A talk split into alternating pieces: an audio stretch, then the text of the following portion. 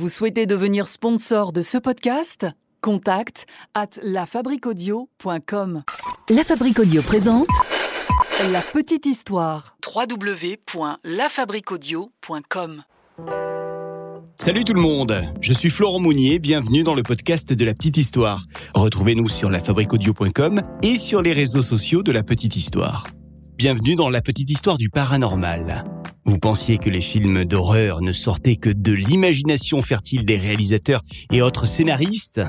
Eh bien vous allez découvrir que notre monde est rempli de choses très étranges.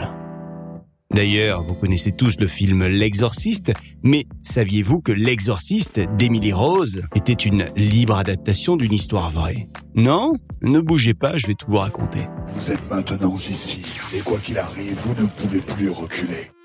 Nous sommes en Allemagne de l'Ouest, à Lebelfing, et c'est ici qu'Annalise Michel naît, le 21 septembre 1952. Alors elle est entourée de ses parents, de ses deux sœurs. C'est une famille plutôt pauvre, une famille très croyante et qui passe pas mal de temps à l'église. D'ailleurs, dans la famille, on suit tous à la lettre la ligne de conduite de l'église.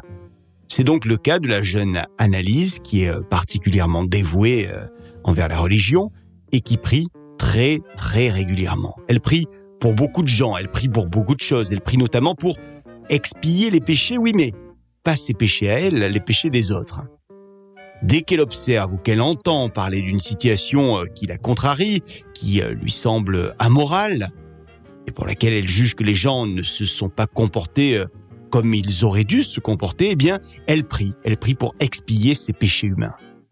Alors sinon, à part ça, pour elle, ça semble plutôt bien aller. Hein. Elle paraît heureuse, elle est en tout cas toujours souriante, elle travaille bien à l'école et elle espère même devenir un jour professeur.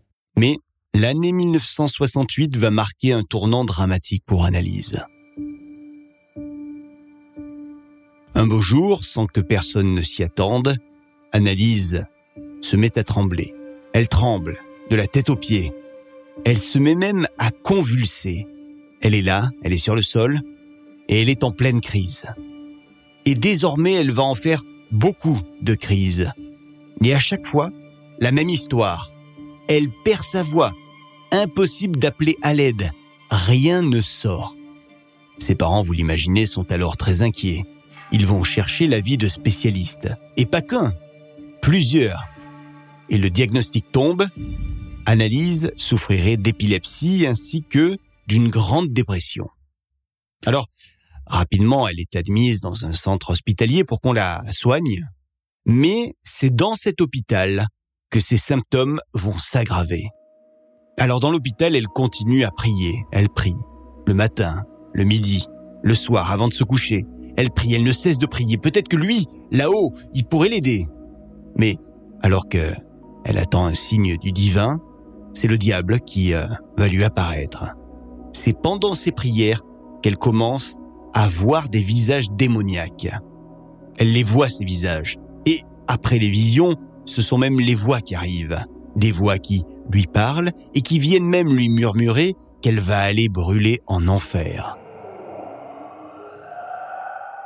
Quand elle reprend ses esprits, euh, analyse, elle réfléchit beaucoup à tout ce qu'elle voit, tout ce qu'elle entend, tout ce qu'elle ressent, et elle finit par penser qu'une entité est en elle.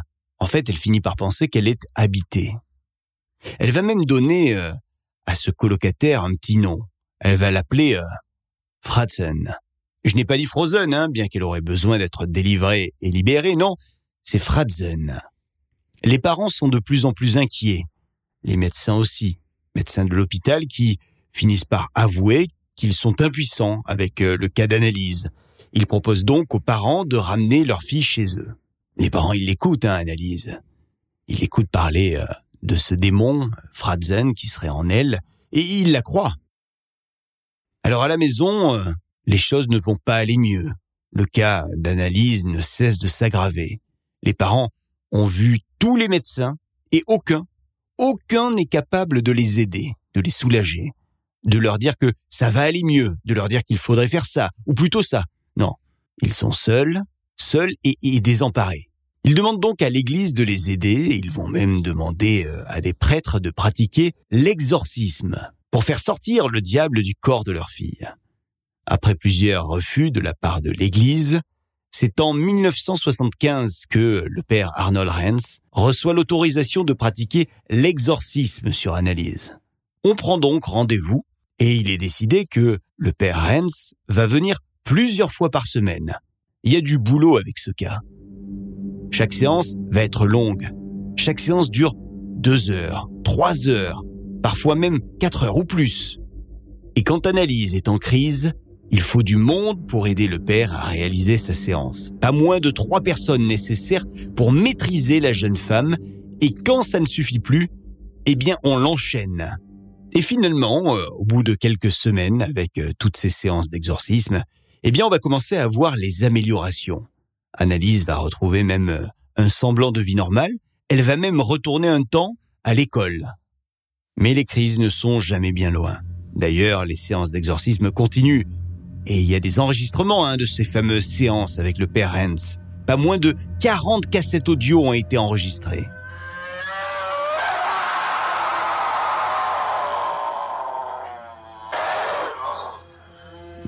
Enregistrements surprenants dans lesquels on entend analyse, ou plutôt des voix.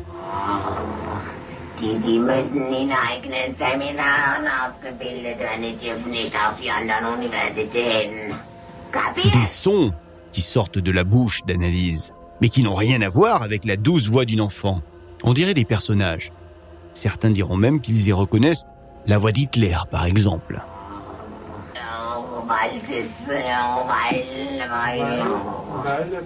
Ce qui est sûr, c'est que pendant ces séances, Analyse ne cesse de bouger, de remuer. Et elle finit souvent à genoux. Elle se met à genoux jusqu'à 600 fois par séance. Et son corps est traumatisée. Elle en a même les ligaments rompus. Elle ne peut même plus marcher sans l'aide d'une tierce personne. Le 30 juin 1976, un dernier exorcisme a lieu. Analyse est au plus mal, son état de santé s'est encore dégradé. Elle souffre d'une pneumonie, elle a de la fièvre, beaucoup beaucoup de fièvre, elle est extrêmement amaigrie et la séance va très mal se passer. La crise va être intense.